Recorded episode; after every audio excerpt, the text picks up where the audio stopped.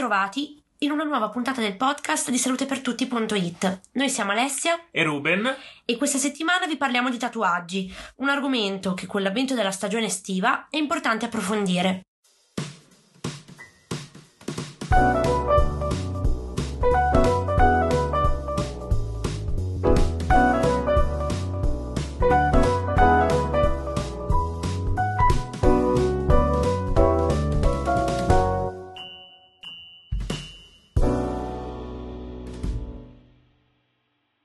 L'abbiamo fatto con il contributo del dottor Carlo Alfaro, che è medico pediatra, eh, dirigente medico di pediatria presso gli ospedali riuniti Stabiesi, e degli specializzanti in pediatria Davide Fortunato Foschini e Michele Vecchio, che ci danno dei consigli su come prendersi cura dei propri tatuaggi. Buongiorno cari amici di Salute per Tutti, sono Carlo Alfaro, sono un pediatra, lavoro a Castellammare di Stabia alla OC di pediatria e insieme ai miei colleghi adesso vi daremo delle informazioni che spero vi saranno utili circa la pratica dei tatuaggi.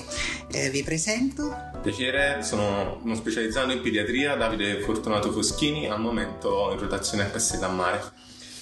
Buongiorno, io sono Michele Vecchio, specializzando di pediatria della Federico II e anch'io in questo momento mi trovo in rotazione all'ospedale di Castellammare. Voglio parlarvi dei tatuaggi perché soprattutto in estate è una pratica che viene eh, molto seguita, soprattutto dai giovani, ma adesso un po' da tutte le età, e, ma però questa pratica che eh, viene vista semplicemente come un fatto di estetica, di passione, può anche avere dei rischi e quindi come eh, sanitari vi vogliamo parlare delle attenzioni che bisogna avere nel decidere di fare un tatuaggio. È una tecnica di decorazione permanente del corpo che viene ottenuta attraverso la fissazione di pigmenti nello spessore del derma, forme varie, disegni, disegni, lettere e mm, rimane poi indelebile. questo perché cerca di raccontare attraverso il corpo un po' la propria storia, quindi il proprio vissuto, l'etnia, la religione, il credo, i propri valori. È una pratica antichissima, millenaria, nacque come significativo atto sociale presente in numerose culture del mondo. Poi agli inizi del Novecento eh, nelle società occidentali è diventata un po' come una connotazione di appartenenza a determinate categorie sociali, per esempio i marinai, i soldati, oppure a persone con caratteristiche anche di criminalità. Adesso ha perso completamente dagli anni 60-70 in poi questo valore, è diventato un contrassegno inizialmente anche di originalità, di ribellione alla mentalità borghese, soprattutto nelle sottoculture giovanili, degli hippie, oppure tra gruppi specifici come i punk o i ciclisti, i motociclisti, adesso invece è diventato eh, anche per via della pubblicità, dei media e della promozione che ne fanno i personaggi del mondo dello spettacolo e dello sport un fenomeno di massa eh, che non ha più un valore di trasgressione o di devianza, ma magari di ribellione nei confronti dei genitori da parte degli adolescenti molto giovani e soprattutto anche un fatto artistico, tant'è vero che si è sviluppata la cosiddetta body art e quindi tatuaggio e piercing sono diventati un modo di comunicare attraverso il corpo la propria personalità. La decisione di tatuarsi è una radice psicologica, può rispondere sia a una funzione estetica come in età adolescenziale per abbellire il corpo, il suo mutare si percepisce ad esempio l'adolescente come inadeguato, ma può avvalersi anche una funzione di tipo sociale, come una caratteristica degli adolescenti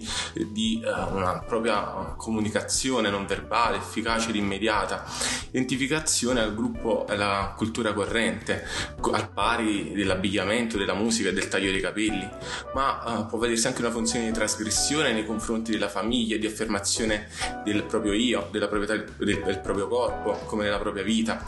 ma uh, può avere anche una funzione evocativa per segnalare indelibilmente una tappa della propria vita o per sancire un legame o comunicare un ricordo, o una funzione erotica per attirare l'attenzione del corpo che viene spostato e quindi implicitamente offerto. Secondo gli ultimi studi di... si è visto che nei paesi occidentali quasi il 10% della popolazione abbia almeno un tatuaggio e secondo l'Istituto Superiore della Sanità in Italia ad avere un tatuaggio sono circa 7 milioni di persone. Generalmente questa scelta viene fatta dagli utenti come una scelta innocua e non sanitaria, ma in realtà la, la pratica di un tatuaggio non è scevra da rischi. Infatti si stima che una percentuale di circa il 3-10% di persone che si sottopongono a tatuaggio tatuaggi poi abbia sperimentato un effetto collaterale. Gli effetti collaterali dei tatuaggi possono riconoscere vari meccanismi che possono essere di tipo infettivo, quindi collegato ad una cattiva igiene degli utensili o dell'ambiente o della cura post-intervento, oppure di tipo allergico tossicologico, che è causato quindi dagli, inco- dagli inchiostri oppure dai coloranti, additivi e nanoparticelle di metalli pesanti come il nickel e il cromo, che sono in grado di circolare fino ai linfonodi e dare quindi dove, cioè dove si depositano e dare quindi degli effetti biologici al momento però non noti e queste complicazioni poi possono essere sia di tipo locale che generale. Locali per esempio possono essere di tipo allergico e spesso non sono neanche documentabili con esami allergologici quali il PIC test o il testa in quanto l'antigene funge da aptene, cioè eh, dà la reazione allergica soltanto all'interno del corpo quando si fissa un substrato dell'organismo e sono più comuni col colore rosso che è composto del mercurio. Altre reazioni locali invece possono essere di tipo tossico irritativo verso l'inchiostro, soprattutto il nero, con lo sviluppo di un'infiammazione di tipo da corpo estraneo e possibili evoluzioni di lesioni di tipo granulomatoso, anche lichenoide nel tempo. Poi ci sono complicazioni tipo infettivo locali come la piodermite batterica, per lo più da stafilococco aureo o da streptococco piogenes e altri tipi di infezione più rara sono per esempio il pioderma gangrenoso o anche manifestazioni locali di malattie generali come la sifilide, la tubercolosi, la micobatteriosi non tubercolare o infezioni virali come il mollusco contagioso, l'herpes simplex, il papillomavirus, le micosi. E anche ci possono essere lesioni locali da fotosensibilizzazione, questo molto importante adesso nel periodo estivo, eh, anche sono descritti danni neurosensitivi con sintomatologia dolorosa, danni traumatici della cute come necrosi, ascessi, sanguinamento, cicatrici cheloidee, riattivazione di malattie cutanee come la psoriasi o la dermatite atopica.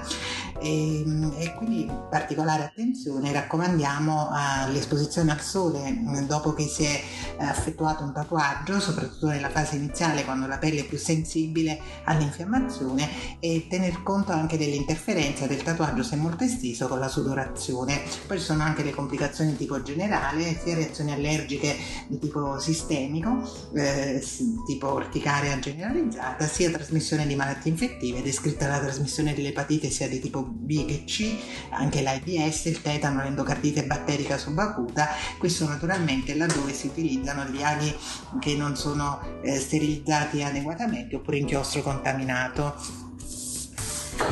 Uh, diciamo che la prevenzione di questi effetti collaterali è molto importante e quindi è molto diciamo è fondamentale uh, avere prudenza in caso di, uh, cioè di non riferirsi a strutture con scarse igiene, condizioni igieniche oppure strutture temporanee come quelle che compaiono diciamo durante i mesi estivi nelle località balneari,